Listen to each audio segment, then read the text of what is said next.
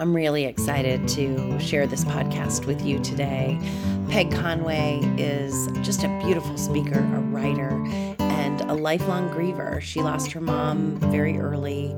It's a really beautiful conversation. She's able to offer a lot of insight to those of us who are still learning to carry grief. I can't wait for you to listen. Welcome to Grief is My Side Hustle. Welcome to Grief is My Side Hustle, the podcast. I am here with Peg Conway. She has graciously agreed to come and talk to us about the loss that she's been carrying over many years now. Thank you so much for being here with us. Peg Conway earned a master's degree in journalism and worked in corporate communications before focusing on raising her family.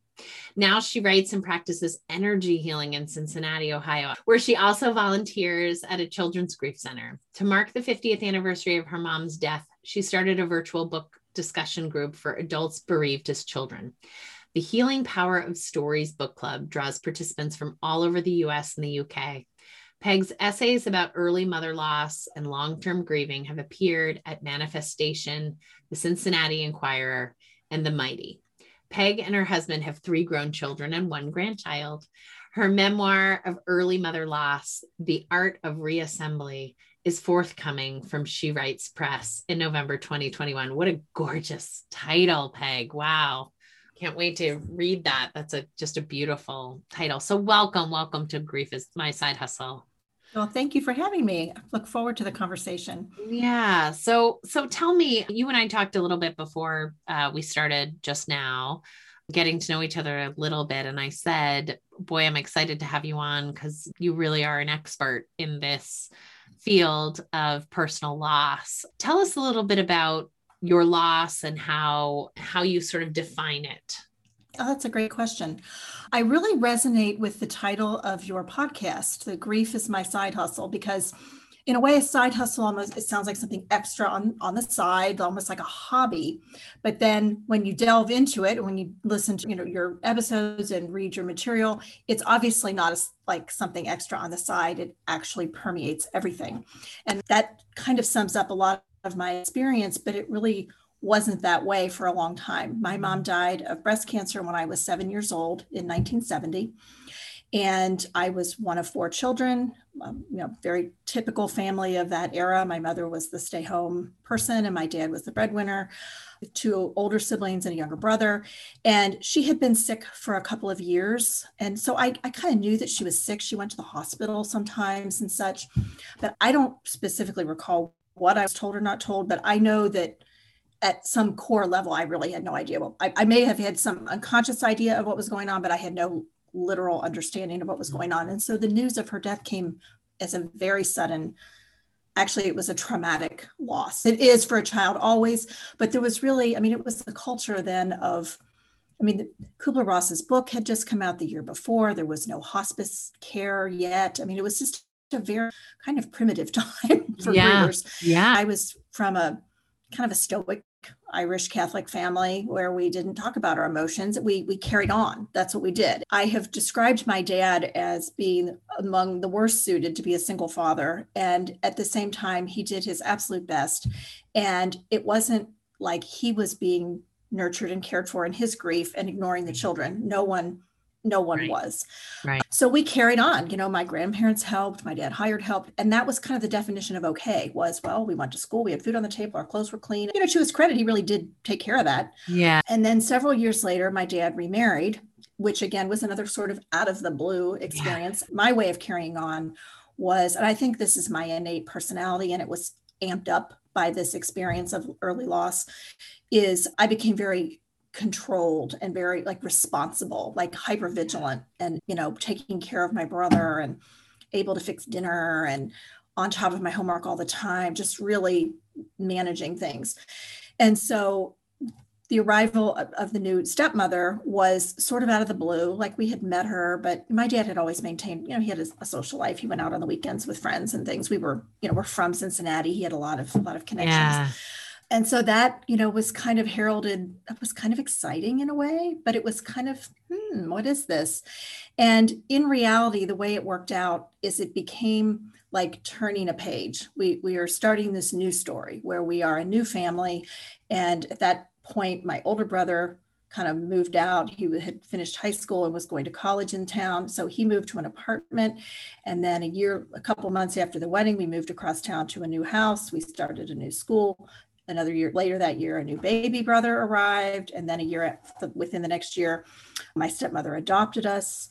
And we started calling her mom. So, I mean, like outwardly, and, and you know, I was a kid who loved to read. So in my, you know, this was like a plot to me. My life was like, oh yeah, okay. everybody's everyone loses a parent in a good children's book, right? Exactly. Like, and yeah. so this is this is the happy ending to our sad story. And in certain ways, it. I mean, my stepmother brought some very good things to my life. She really did. A lot of motherless daughters are feel you know like they don't know how to do things that other women know how to do. I call that the social curriculum, I, the etiquette curriculum. I I learned a lot about, you know, I know how to give a shower for at a when someone was getting married. Yeah. Dinner to the neighbors when they're sick or whatever. That part was part of what became ingrained for me. But the part that was really hard was that still no one really recognized okay this is a child who's been through a very difficult time and she's way too responsible for her age. Yeah. let's let her be a kid now because we've settled out the household r- routine. But no that's not what happened. I became the assistant mother for my baby brother who i adored and that was fun for me at age 12 yeah. but in retrospect it was not healthy for me. It was harmful and it was not good so, you know, that's kind of how we played along, went to high school, college, became a communication person.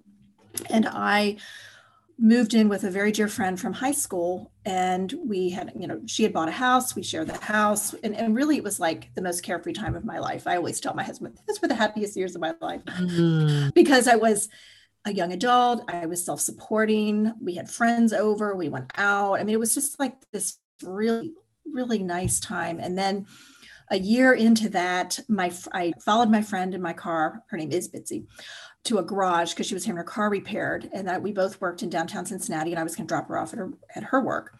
And so we did that and I she got out of the car, we said bye, have a great day and as I pulled ahead, I heard this horrible sound and I knew instantly that she had been hit. And I was like, oh, please no. I, I, I, left my purse, I left my keys in the car, I jumped out. She is okay today, by the way. I should, I always say that right away. Because so that whole scene played out and that changed, that really changed everything for me because way more than for her, really. I mean, she had a broken leg and some. Right, it was an injury for her, not a. For her, it was an injury, and for me, I mean, I, I imagine it was impacting of her beyond that, but it really impacted me. Like I was, after that, inexplicably to me, weepy and anxious, mm-hmm. and I had all this these feelings of emptiness and like I was falling through space or something, and finally I, it occurred to me I had felt this way before. When when have I felt this way? And I realized it was after my mom died. In the immediate aftermath, mm-hmm. that feeling of oh my gosh, what's happening? It was so startling to me. It's, it's like 20, almost 20 years, 17 years later. How can this be? But it was the only thing that made sense. And so I began seeing a therapist and really began kind of feeling the feelings. And so this is the kind of the recurring theme is okay, I've done this. Okay, now I'm done. Like, okay, you know, I went through a lot of emotional expression, a lot of, a lot of work, and uh, felt okay. Wow, I've really accessed this emotion, these emotions. That's great. This is good. And then a few years later, I got married to my friend's brother, Joe. My husband is my friend who was hit by the car's brother. Bitsy's brother. And Bitsy's brother. So oh Bitsy oh and I God. are sister-in-laws. And so we got married and then we had a baby. And then it was all kind of continuous though. Like okay mm-hmm. now i'm a mother i'm having a baby and all these things. I thought about my mom and missed my mom in a way that i had not of course. it, since i was very small. And it was very hard because i felt it wasn't just oh i lost my mom when i was seven. It was okay am i allowed to do this? Because yeah. i had all this other this sort of training in this is who we are now. This is your mother. She adopted you. You call her mom. And we never talked about my mother. We never marked her anniversary or her birthday. We didn't have any pictures of her out. It was really, we've moved on. Yeah. And so it was very, it was like lifting boulders or you know like oh my gosh this is this is really confusing i wouldn't say i felt shame about it but i felt like it had to be kept secret it wasn't Yeah. it was sort of a Yeah, there was I no felt it was room. taboo Yeah, I get there that. was no place for it among my friends like my my husband i i really give him the most amazing credit he is uh, truly his unconditional support and he was always very at ease with the fact that my mother had died and he, he just took it as a matter of course. He always, and he always called her by her name. He was the first person in my grown-up life who ever he always referred to her by her name. It was almost like he knew her in some way that i didn't. I mean it was it was it was very sweet. It still is very sweet. What was your mom's name? What is her name? her name is mary lee. Mary Lee. and so motherhood brought its own mm-hmm. like further delving in and, and connecting to my mom. I really felt like i would have these memories of you know when i was making lunch for my kids or taking them someplace in the car i would have these these visceral memories of being with my mom and my younger brother when my older brother and sister were at school. And it was just really comforting. I felt like i and i and i had this incredible awareness of oh of course my mom felt about me the way feels Yeah. maybe about me the way I feel about my children. And- there were there were you know reactive moments, of course, especially with my daughter. She triggered me a lot. But then you know we got to another plateau. Like okay, I've got I've got this. And then when I was 40 and my oldest was 12, I realized he's 12 and I'm 40. And then I had this like I was 12 and my stepmother was 40. I mean, I felt so sad for myself. I really was like, oh my God, what was that? This Yeah. is terrible. Then I went through a lot of anger with my to, toward my parents. Like I felt very resentful and angry that that I had been used or not seen. I, that's the word I like. I did not. I, I- it took me a while to come up with that. Then my parents start getting older, and I'm back into Yeah. back in close proximity with them, helping with their care. And that was a very intense experience. And it was kind of, in a way, a do over like, okay, I'm not 12, I'm 52. I can have boundaries. I can not do things that feel like too much, or I can parcel this out, or I can ask people for help. I have siblings, they will help. And so, so that was really a learning experience. And then after my stepmother died, clear she died second. My dad died in 2013 and she died in 2016.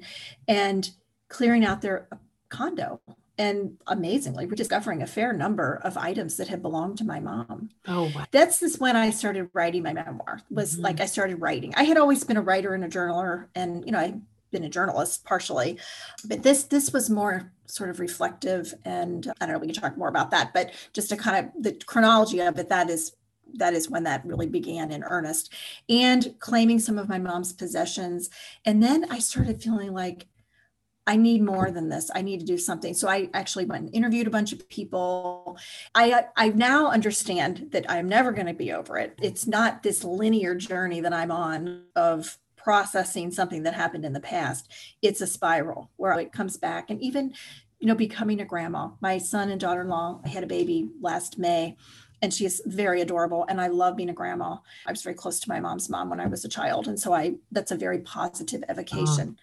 but it it brought up again in a different way that my kids didn't have my mom as their Yeah. grandma and that recognition oh the way i feel about this baby is the way Yeah. my mom would have felt about Yeah, she didn't get to do my children she didn't get to do that now i'm 20 years older than she got to be and so it's not i don't miss her I but I still miss her, and it, it it's all very like a mosaic. It's again, I'm I'm very comfortable with outside the linear, and so I'm really I really have come to a place of I enjoy talking about this. It just feels liberating and it feels really important to me.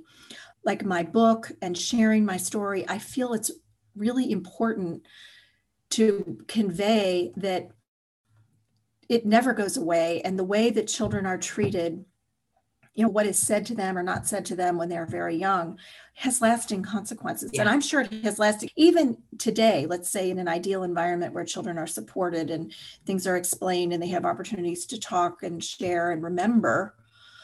I'm sure that when they're 40, they still wish their mom was here. I mean, you can make it better, but you can't make it gone. I mean, it, right you But- can't you can't take away the experience and so some of what you've described is maybe about it being, you know, the 70s and and what did we even understand about how we navigate loss with children back then.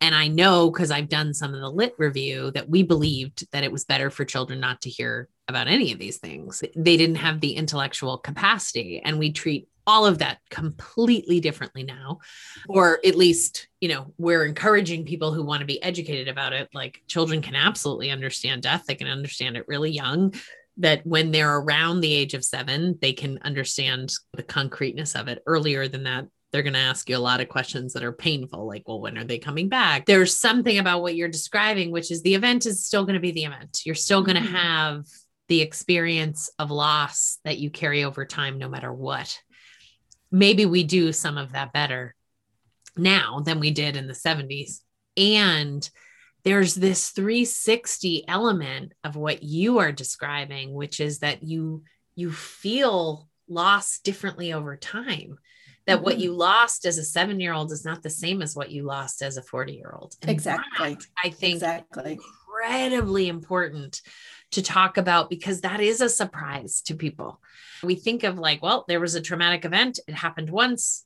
I move through that sadness and then I get over it. But particularly when it's a childhood loss, but not only when it's a childhood loss, what you do is you lose that primary relationship throughout the ages. We had an early childhood loss in my in my childhood and that was really impactful on my mom. And I did a lot of what you're describing, middle child girl stuff, which is I became like a mini mom. That wasn't something that anyone asked me to do. It was something that I learned to do. And no one told me and maybe no one knew back then that that was going to make like life in college kind of challenging the part that sounds really beautiful is that you eventually developmentally get to where you belong. You are a young adult when you are a young adult. You yes. were a young adult when you were seven, but then in your young adulthood, you got to be a young adult, which is. And then in my 30s, I became a child again yeah. way because the seven year, maybe 30s, 20s, and 30s, because the seven year old needed to be heard and felt. I think the feeling part is so interesting uh, as I reflect on when I was first accessing the sorrow that I felt.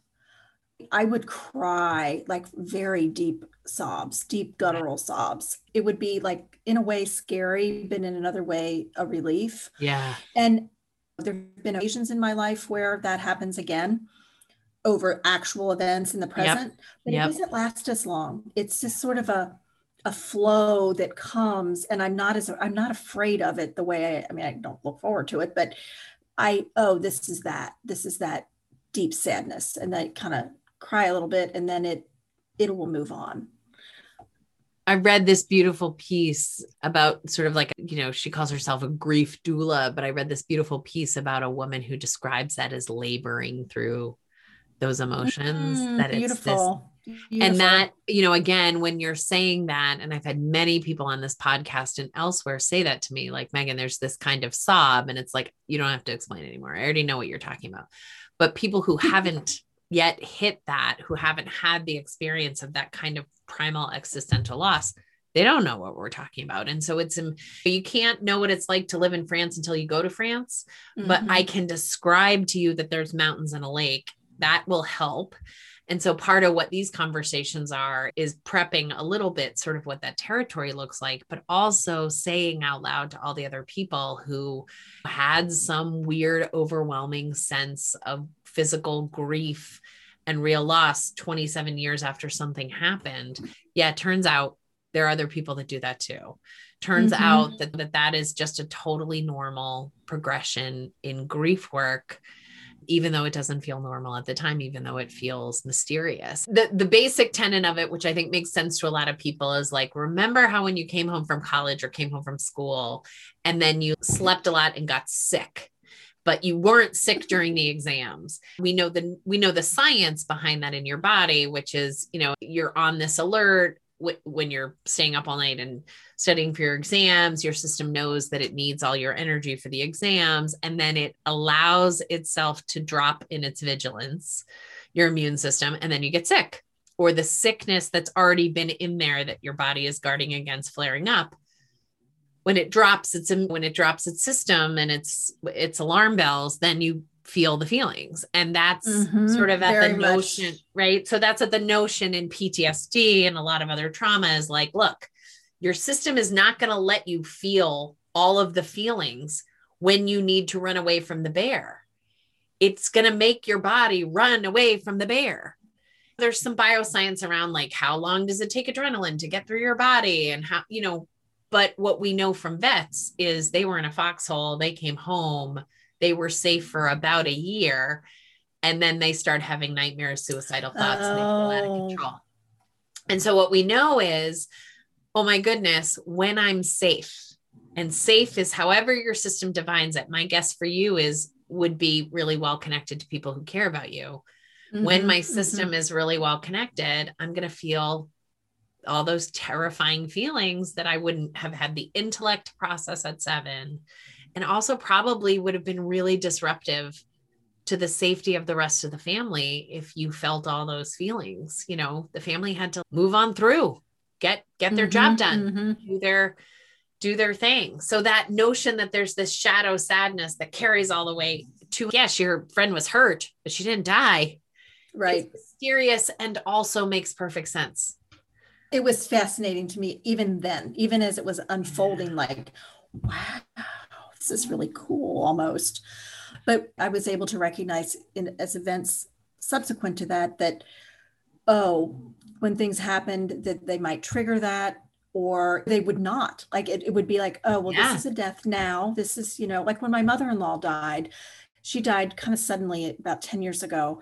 She'd been declining, but her actual death was sudden it was a very present day event. I experienced it as a 48 year old woman, not, you know, not a A seven year old. What I'm trying to say is I'm way more aware, way more Yeah. tuned in to my own reactions and still still things can catch me off guard you know the the departure of my children gradually from the nest and the, the Mhm. flourishing independently that has been a huge trigger in a way that I did not expect. I mean, it really activated over time here and there, not like a definitely not a once and for all event, Yeah. but more of a here and that, here and here and here little bits spiking of feeling you know abandoned. I think I think midlife women are prone to that anyway, but Yes, it yes. heightened. I felt all of my children's transitions. I think when my oldest left for college, people thought I was really like overkill. But I didn't care. Other women would say to me, I know I feel the same. Like we would have these these attached Yeah, I mean- we have these little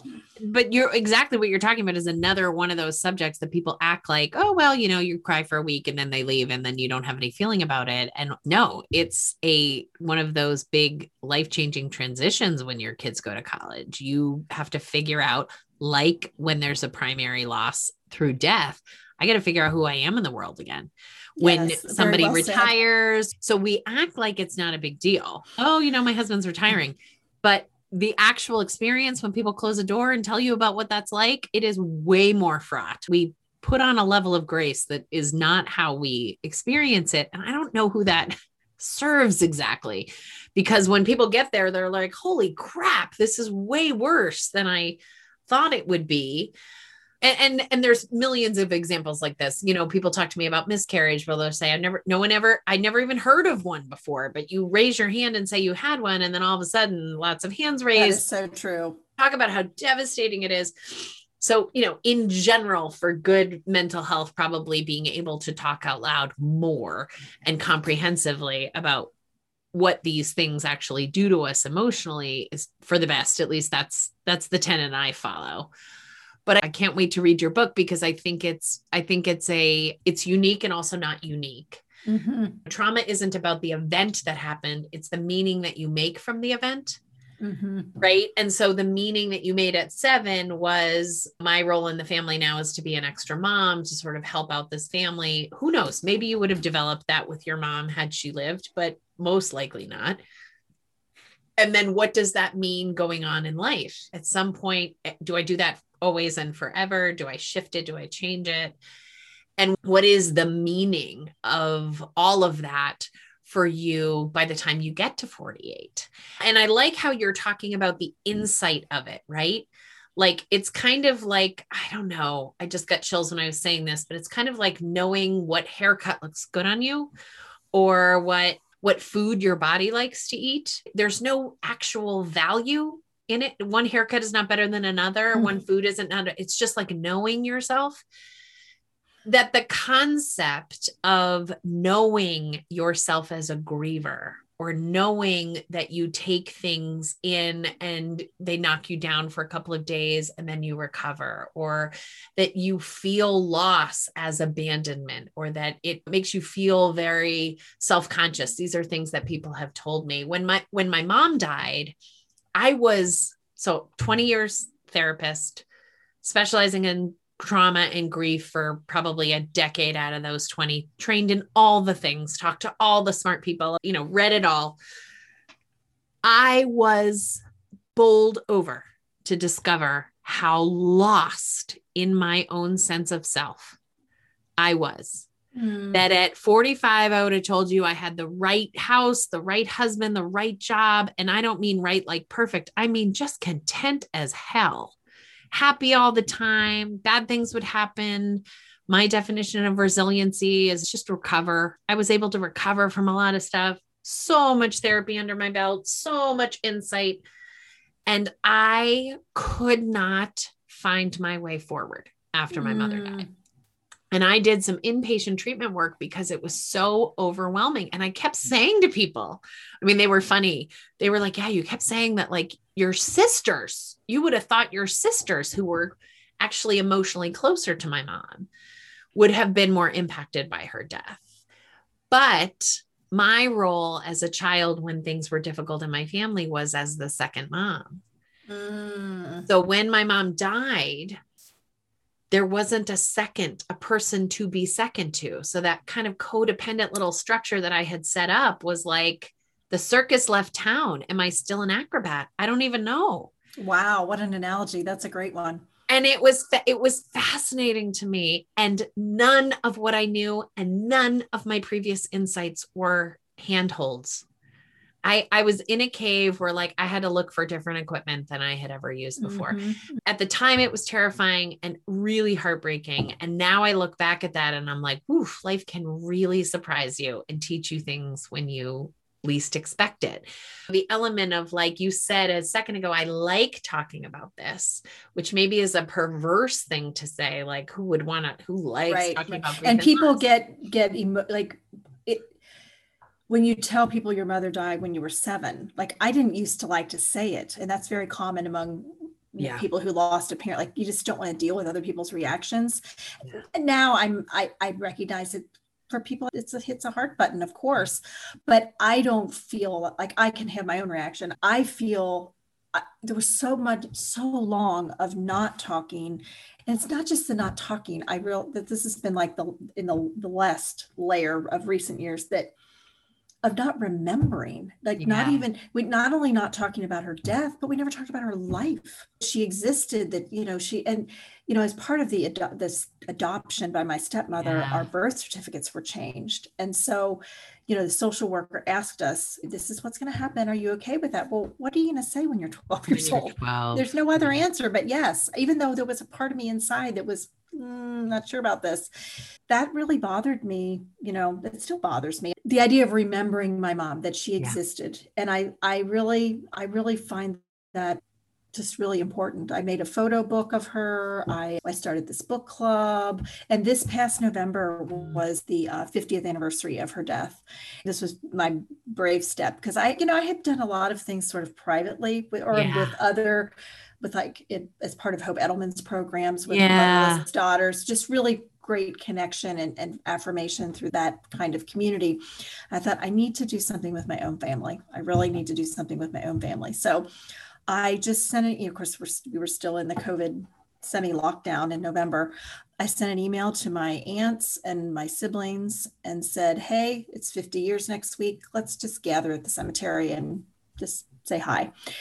I planned nothing other than we all gathered, and it was lovely. It was almost like everyone was like, waiting for that to happen. Of course, this we were going to do this. Or I, don't know. No one acted like weird about it, or why would we do this? They all were like, mm. "Oh, this was great. I'm glad we did this." And so less can be more. And I, that's something I feel very strongly about for children.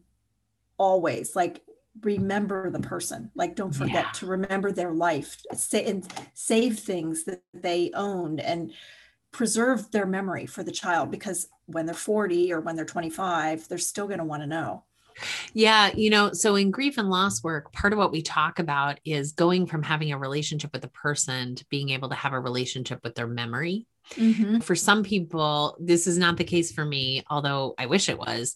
With both my mom and dad, my relationship with their memory is not an active one. I don't imagine my dad sitting and talking to me about something. We don't have conversations in my head. And I know many people who do. So, but the but the notion being again that you are going to have feeling about them not being in your life for the rest of your life. And so having their things around, having concrete memories that are yours that you practice having from a young age, not pushing it to the back, but being able to say no i do i remember you know that moment so that you can have those as you get older when it pivots and shifts. My mom and I did not have the easiest relationship because the the way that I felt as a kid was pretty unsafe in a really it and i think if we had all my siblings in here they would say what are you talking about? We were fine. But that was the way it felt to me as a kid and then I went into therapy and was able to sort of look at things and be like, why was I babysitting my kid, my younger brother and sister when I was 12? Like, what, why was that? Well, you know, there's lots of reasons for it, but I had a lot of anger and frustration. I took some of that anger and frustration out of my mom. But that was kind of the owning the relationship I needed to have, which was just age appropriate young adulthood. And then I became a mom, which my mom was a mom at 19 I was a mom mm. at 30. So a lot of how she would engage with me when I was like 25 and, you know, just met my husband and all that stuff, she would say things that were like, I don't know, because I had three kids by the time. I don't know. I didn't go to graduate school. I don't know. But by the time I became a mom, it was like we had this shorthand with each other. Where Aww. I was like, oh my God, this is what this feels like. It is blindingly terrifying and exploding with love all at the same time and and it was such a lovely spot to have gotten to which was we just made more sense to each other. And she articulated that to me like found me softer and easier. And it was easier to be forgiving. Mm. to just hmm. sort of say like look you know a you were young. And i know that now because i'm much older than you were when you know when i when you had me. And b there's a different track that love is running when you are doing these things imperfectly. I mean, there was our childhood loss was a teenager died and i will I, you know i will never forget my younger brother being like you know we're x number of years older than mom and dad when that happened. Because in my mind's eye they will always be older than me when that happened. Right. That's how you hold your developmental narrative. And so there's a lot of space of just most of how I related to her in this, let's say, past decade was calling and saying, How the hell did you put food on the table for six kids? Like, how the hell did you pick us up from soccer and manage to grow rhododendrons? I don't even understand how you did it. I have to, I, I'm outsourcing this to other people. She was so gracious about it. She would say, Well, you know, I wasn't also trying to pursue a career and, or that's what people did at that time. And I think part of the she loss, was also younger. She was younger. Oh, better knees. I say that about myself. I was younger. but but you know, I wasn't done the period of time where I was being grateful and thanking her. You know, I wasn't done having perspective and being able to say, I get it. You make more sense to me now. You didn't as much. That's the part that I really feel like I'm missing out on now but that's just now you know i don't my mom was a grown woman who was able to be there and really care for her own mother as her mother went through decline over a decade. I always assumed i was going to do that. Oh yeah. Right? And i'm not you know my mother eh, like from a memoir perspective she went to sleep she died. That's what happened everyone is like, wow, that is the best death. And I mean, she was holding her rosary. It was the Aww. best death for her, but I assumed I would participate more in the being an adult in her life with appreciation. Right, right. Then You I got really robbed of a whole stage of life.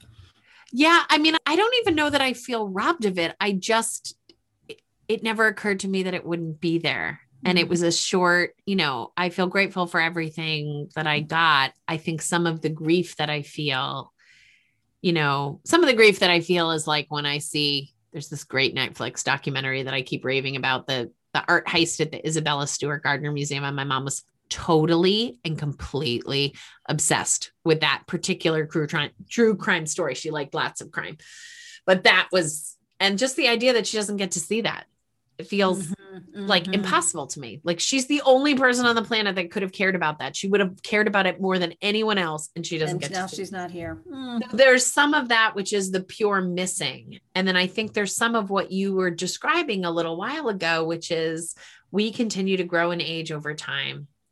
That person that we are misses them differently, wishes for them differently, grieves for them differently over time. Yes, very Right? much so. Very much so. Yeah. And in my case, I had to find her in order to miss her. Like I had to sort of make her a presence again in order to kind of claim the absence. I, I felt sort of like a disenfranchised motherless daughter yeah. because I had, I mean, I had a mother. I mean, what what is a mother anyway? You know, like what is it? Is if she's dead, is it still count? And I have this other person, and what? How? It was a lot to unpeel. I've just really it took a lot. Obviously, took a lot of years. There's a lot of people in the 40, 50, 60 and beyond age bracket who were bereaved as children who are beginning to wake up and find themselves and it's really an interesting connection I imagine that's fascinating to to be a participant in with other people and sort of say me too. I had early Oh, yes. I actually should have mentioned that in my beginning remarks because that was in 2018. I went to a in-person retreat with Hope Edelman and Yeah. Well Smith. It was for women who had mother loss prior to age 21. And to sit in a room with 30 women, all of whom lost their mothers young, what, that was the most impactful experience in my grief journey by far. And I was really far along at that point in time. Really, you know, I've been writing and I, I really was kind of getting to the core of it, I think and uh, that was it was just really i felt seen like that again i come back to that it made me feel seen in a particular way and it has the relationships forged there have continued to be very very supportive because i think what happens when you're um, and this probably is characteristic of all early trauma when you're when you're aware even when you're fully aware of its effects like you're having a moment where you're totally triggered or whatever there's i think there's a tendency to feel bad about yourself like oh i'm not over this or oh why am i so different than everybody else? And i think normalizing it and finding compassion for yourself is when it starts to get better. Like i'm i'm not broken. I'm just having a moment here. I can kind of and actually my energy healing work it came about out of the unrelated to grief at all through friends. Really. I, I find that it is completely applicable to this kind of the to me the crux of it of being able to have compassion for yourself that okay i'm okay here. I'm going to just do some abdominal breathing. I'm going to do a little hand holds here and there to kind of bring myself back out of my reptile brain into the present moment. I'm i'm okay or you know and and kind of move through it. I the program i study with is called the healing touch program. It was started Yep. by a nurse in the 1980s if you've been around hospitals you may be Yeah, I've heard of with it. Yep. it's very big here in cincinnati. And uh, i just find it it, goes beyond there's something about gestures not words that it, in offering this to other people i find it very meaningful and receiving it i find it very meaningful that in fact when my stepmother was dying i did a there's a healing touch Mm. technique called the chakra spread that's meant for transitions and she and i never did have we never had a final conversation we never Yeah. like cleared the air or we, we were just never able to do that. And i thought i need to mark her passing because i that's the other thing that comes out of my story is speaking the truth remembering and marking like to, to Mm. honor without hiding or avoiding that. And so not having words having a gesture it moves something inside you. I don't know there's so much that I think the field of trauma is working to kind of back at back in the science, but there's so much that we already know, like healing touch and energy and mm-hmm so we know it without really knowing it, right? So I can't say to you, this is exactly why this works, or this is exactly what this means, or this is the part of the brain that this is impacting. But we, but what we can say is, you know, I felt a shift. I felt an energetic shift after this what I love about how you're describing it is like, yeah, no, I get that you didn't do energy work on account of the loss, but I really think there is some wisdom that our systems head towards to make sure that we have some tools for when we might need them and that we may not know that. I mean, it's very woo woo, but that we may not I'm know very, that. I am very woo woo. I, we, you're an energy healer, so you got to be my people. But that we can feel the relief of it as something, you know, I, I mention this on the podcast all the time, but I go hot and cold inside my body, which I've always done ever since I was a child and i do all these bottoms bottom up therapies which are you know energy therapies mm-hmm. because the way that the brain works, the right side of our brain, which is all that instinctive and spiritual part, often has a knowing and has a truth to it that you're never going to get to by being logical and verbal. Mm-hmm. And so, in the kind of trauma work that I do, some of it, some of the trauma is on account of hitting that freeze state. Oh, Something sure. bad happened, you were completely immobilized your thoughts were still going, you couldn't move your body. And so what we do is we go back with our kind of our five senses experience. We bring back that sense of fear and terror in the body as we can. And then we create a new experience inside the body by adding a different energy, which is movement. So you were in a car accident, you were trapped, you couldn't help your child you know, we just use our imagination and the energy inside your body. I mean, I just said we just do that like it's simple. You know, it's difficult, but it does feel different. Mm. Part of what I think you're describing with the energy healing and also your story in general is there's the narrative story, coming to understand it with some insight and understanding. And then there's also the energy story, which is knowing that when you have these feelings, they mean something mm-hmm. and that the mm-hmm. energy needs to be moved and transformed and shifted so that you don't carry it in some kind of way that causes you pain. Right. And that to me are like the the two most critical pieces. And often people come to me with pieces in their story that I am so grateful for. Like, wow, it's amazing. It's amazing that you have already trained in acupuncture. Like, wow, it's amazing that you already did like a whole in fifth grade, you did a whole family tree project. Like, who knew you were going to need that in this way? Mm-hmm. Who knew that that relationship with that person that you had from so long ago was going to end up being the undergirding the kind of healing and support that you need right now? Which that's the part that I just sort of feel like, wow, people have a vast capacity in my experience, the bodily, you know, energy piece feeds the narrative piece. The ability yeah, to right. be present in the body and recognize all the sensations and feelings allows the narrative to emerge from more of a distance. Like I'm not, you know, inhabiting this totally. freak out moment. I'm I can see it in context. I can see it relates to this other thing. And I I really find that fascinating and and rewarding and, yeah. and relief yeah. it's a relief too to be have a tool like okay this is not always going to be this way. The exact this is not always going to be this way right? Like the the over again in trauma what we talk about is sort of your nervous system being overwhelmed. Mm-hmm. a traumatic death an unexpected event is one way there are many many other ways. But when we're talking about it in grief work it's how do we what do we do to help that nervous system increase its tolerance for the truth, which is this loss has happened. And I've said this before when I went into treatment, I could barely even just say the words, my mother died, mm-hmm. before it felt like an alligator came up from the swamp and clamped it and pulled me into the water. It was too overwhelming. And I, so I think there's this aspect and i often ask people when they come in to talk about grief and loss where they are with their narrative you know how able are you to talk about what happened?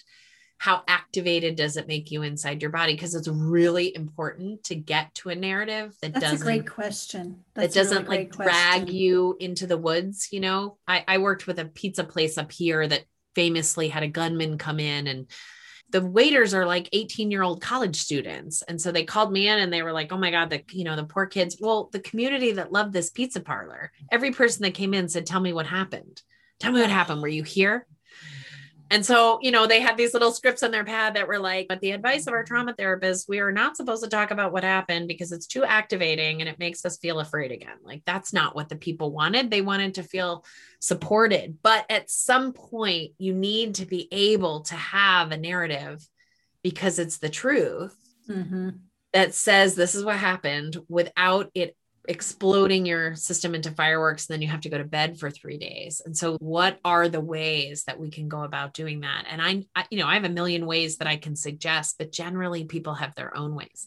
And sometimes it's writing and sometimes it's running and sometimes it's being in nature and sometimes it's talking, but it is usually an action of some kind Mm. praying but it it requires you know you're picking up boulders and you're moving them and you're creating a, a stone wall. Are you going to do it by yourself? Do you need other people?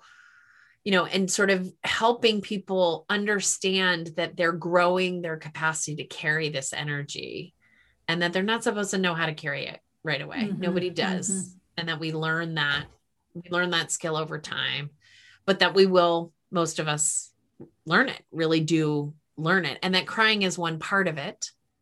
But it even sounds like for you part of what happened were these little shards of sort of the the birth certificate is one of them where like you know in the moment that you're almost like betraying yourself but you're 12 and you need somebody else to say you don't have to do that. That's okay.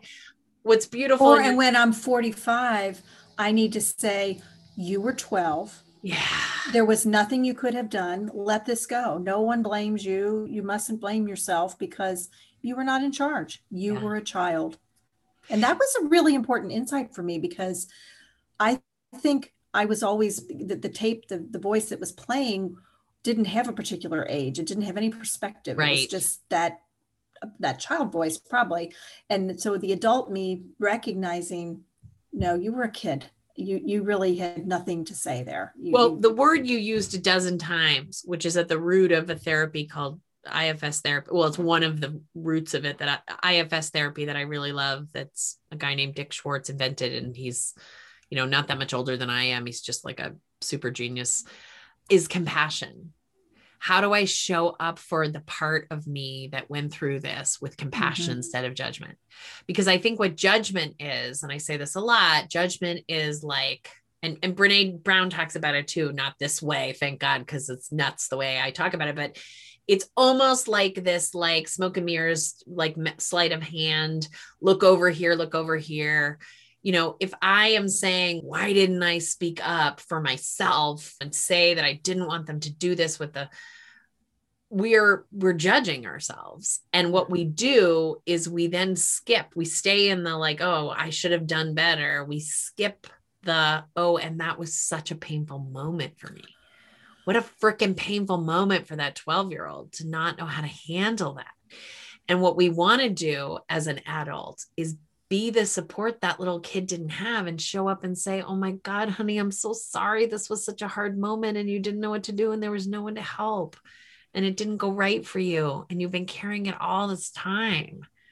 You know that's where the compassion comes in in this really incredibly healing way that i can look back and be mad at my mom that she let me cook dinner for my siblings when i was 10 but what is much more needed for me is to go back and say you poor kid.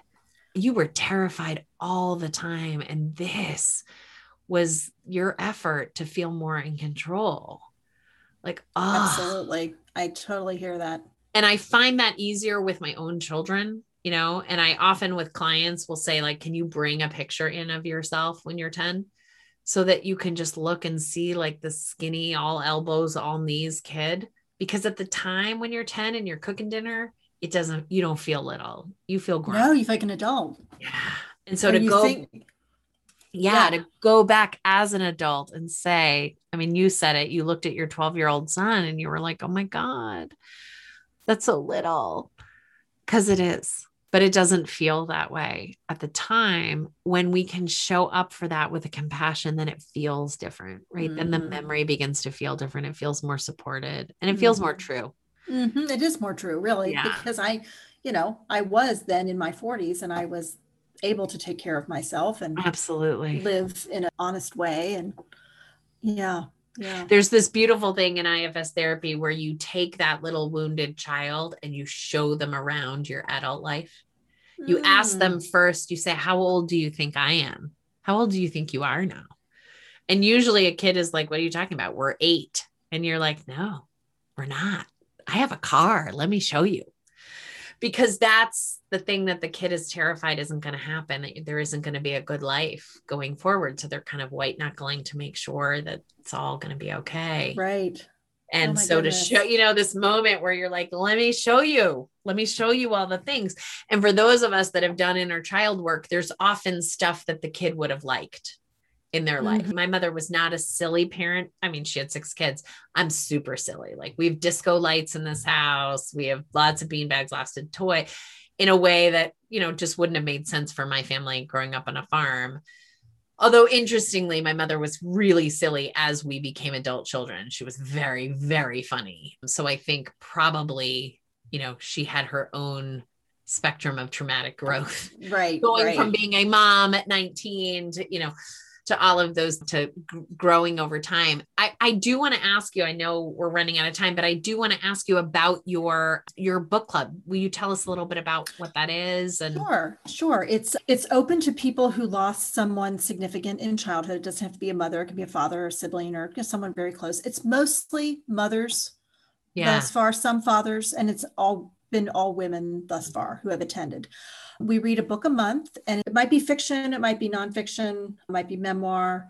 We've read fiction about children who've lost parents, like even some, you know, youth fiction. We read Claire Bidwell Smith's What Comes Next or After This. After After This. This. after um, this, about the afterlife. yeah, And most recently, well, we read Mike Hainey, Michael Hainey's memoir, After Visiting Friends, which is about Yeah. he lost his dad at age six. And then we most recently read Dani Shapiro's Inheritance, which is not strictly speaking about childhood loss, but we did we do have a member who had a DNA surprise, and we some people just loved it, loved hearing Mike Hainey on her podcast and just her subject matter and it the whole questions around identity and discovering later and going back Mm. the thematic elements were very relevant so we meet we just meet for an hour on zoom four o'clock in the afternoon on a sunday and lovely. we'll be selecting the new some new new selections coming up starting for june and uh, Does everyone suggest books? Do people come? now they there- do Yeah. i i picked the first dozen Yeah. half dozen or so.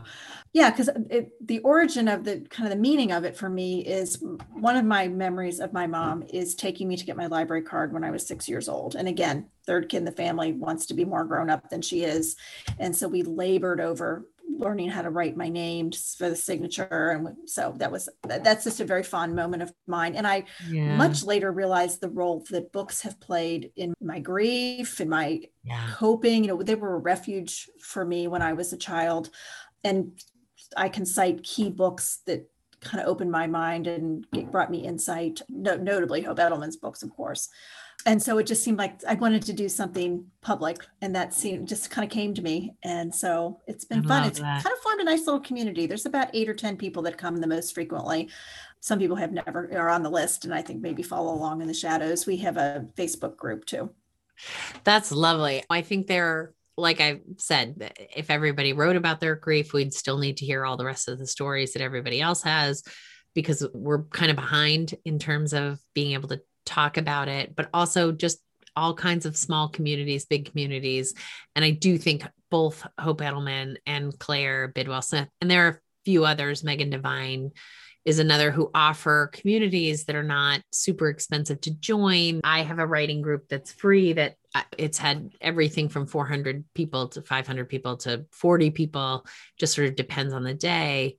But I think finding those places where you can actively say, I'm going to be connected to other people and we're going to be connected around the idea of grief and loss it's both a relief just in the everyday because you know that that's where you can take that those feelings and also just a reminder that we're all connected mm-hmm, you know mm-hmm. in grief and loss the thing that i wanted to say that i always think about when people when someone says to me i was a child who loved books what they are also saying is i was a child with a strong imagination ah. right it does take imagination and hope in order to sort of move from the traumatic event into a life that carries the traumatic event and is mm-hmm. not only defined by the negative that there's traumatic growth and that there's um, movement and that goes forward so there's something about you describing the cerebral thinking part of you but also i just want to point out to our listeners that you've multiple times said that you have a very active imagination that you have I think cultivated through things like reading, mm-hmm, which is, mm-hmm. you know, important. That's, that's, a great insight I hadn't really uh, thought about before about myself. Yeah. Yeah. There's, and the other thing about reading for people is that they don't, you know, our brains, because, and I do a little class on this, is, you know, our brains have this period of time in fresh grief where they really have a hard time doing lots of things. Coding language is one of them, you know, these parts of our brain that are sort of buzzing. And one of the things I always remind people is that YA novels, young adult novels, are all about loss. Every one of them, they're not all about death, but they're all about loss. Because in order to sort of create the identity of an adult, there is youth that needs to be lost. Mm. And when my dad died in 2017, I couldn't read anything that was longer than a Vanity Fair article. Oddly, when my mom died, I was eating every book alive. I just couldn't stop reading. But the first book that I picked up, my my youngest guy and I've been in touch with this author. I'm hoping she's going to come on the podcast. We were in in the UK, although this is an American book. It had a different title in the UK, which is relevant to the story because the title was Bigfoot, Tobin, and Me Hmm. And my son was like, This book is about Bigfoot. We got to read this book. And oh, in this country, and I think in its original, it's called Lemons, which is to me a less dynamic title and one that my son would not have picked up. But he picked up this book and he had a gift certificate, and we bought the book and brought it home. And I was like, It's a kid's book. I can read it to you.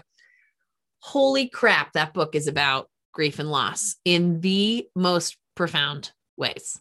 There is not a character in that book that is not carrying and they're complicated. They're complicated losses. The the little girl whose name is i think liberty lemonade or lemonade liberty or something crazy her mom has died and she goes to live with her grandfather. But in doing so she's displaced from a teacher that she had been staying with. Her grandfather was not in contact with his daughter. They had fallen out. He's carrying all this loss about never being able to he always thought they would i mean it is i read this book like oh my god oh my god but it was so it was such a light touch and really a story about bigfoot that when people tell me that they can't read one of the things that i say to them is have you gone to the young adult section mm. you know mm. if it feels important to you to because i do think imagination is an important thing to actively cultivate mm-hmm. while we're trying. It's not the only thing. And if you can't do it, it doesn't mean you're never going to do it.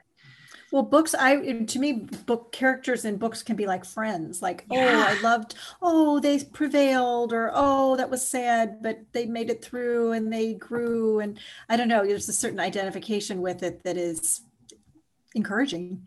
Sure. And sometimes being able to do that with a novel. So it's this is just a character, it's not a real person. This right. invent, you know, is enough, it's a bump, it's a buffer. Like I'm not gonna go under the water. I'm just gonna be here with this. And then other times reading someone's, you know, really poignant memoir of loss is the thing that rings your bell. And I think my point is there isn't one right way it's just letting people know you know you've described using therapy you've described using re- other relationships and community writing reading i mean all of those are just such gorgeous ways earlier today i talked to a poet who talked about hiking and and doing poetry and music it's just really important for people to hear it's not about sitting down and having a big guttural cry and then you're over it. It's Right. about, you know, noticing where is the weight and the energy on my body and how do I distribute it so it feels like I can carry it because I, I don't really decide to put it down. It it decides it doesn't need to be carried when it's ready. Mhm, mhm. I am really grateful for this conversation Well, today. me too. This has been very thought provoking and illuminating. Good, good. I could talk about this stuff all day. And I do think about this as part of my grief story is processing, you know, both my sort of academic knowledge and my personal experience and melding them together. They seem to be coming together really well in this podcast, just from the episodes I've listened to. I really Thank enjoyed kind of Thank you. it, it- actually, and coming on after having listened to some of the other guests, I thought, oh, I have a kind of expertise yes. that's different than a child trauma therapist or a, but there is a, we all bring a certain kind of expertise and I, I appreciate that you're kind of holding all of those in the same setting Good. Good. I'm glad it feels good. And that is how I think about it, which is that we're all sort of, I don't know, that beautiful phrase of walking each other home. But I, that notion of we're all kind of trying to do the same incredibly hard thing at different stages and at different levels with different innate wisdoms. and the Um, lived expe- lived experience Yeah, as an expertise i think is is undervalued in our society but i Yeah. i like seeing that that is being honored here I cannot wait for your book. Well, That thanks. I will definitely share it with you. Thank you so much for your time. thank you megan take care Really, Bye-bye. i really enjoyed this Okay. Take care. Bye bye. Hey, y'all, go to the show notes to connect with Peg and her book club and to learn more about her book, which comes out in the not so distant future. And please remember, we really rely on your five star reviews on Apple Podcasts. It helps people find our podcast and get support through listening to other people's stories. Thanks so much, and we'll listen again next week.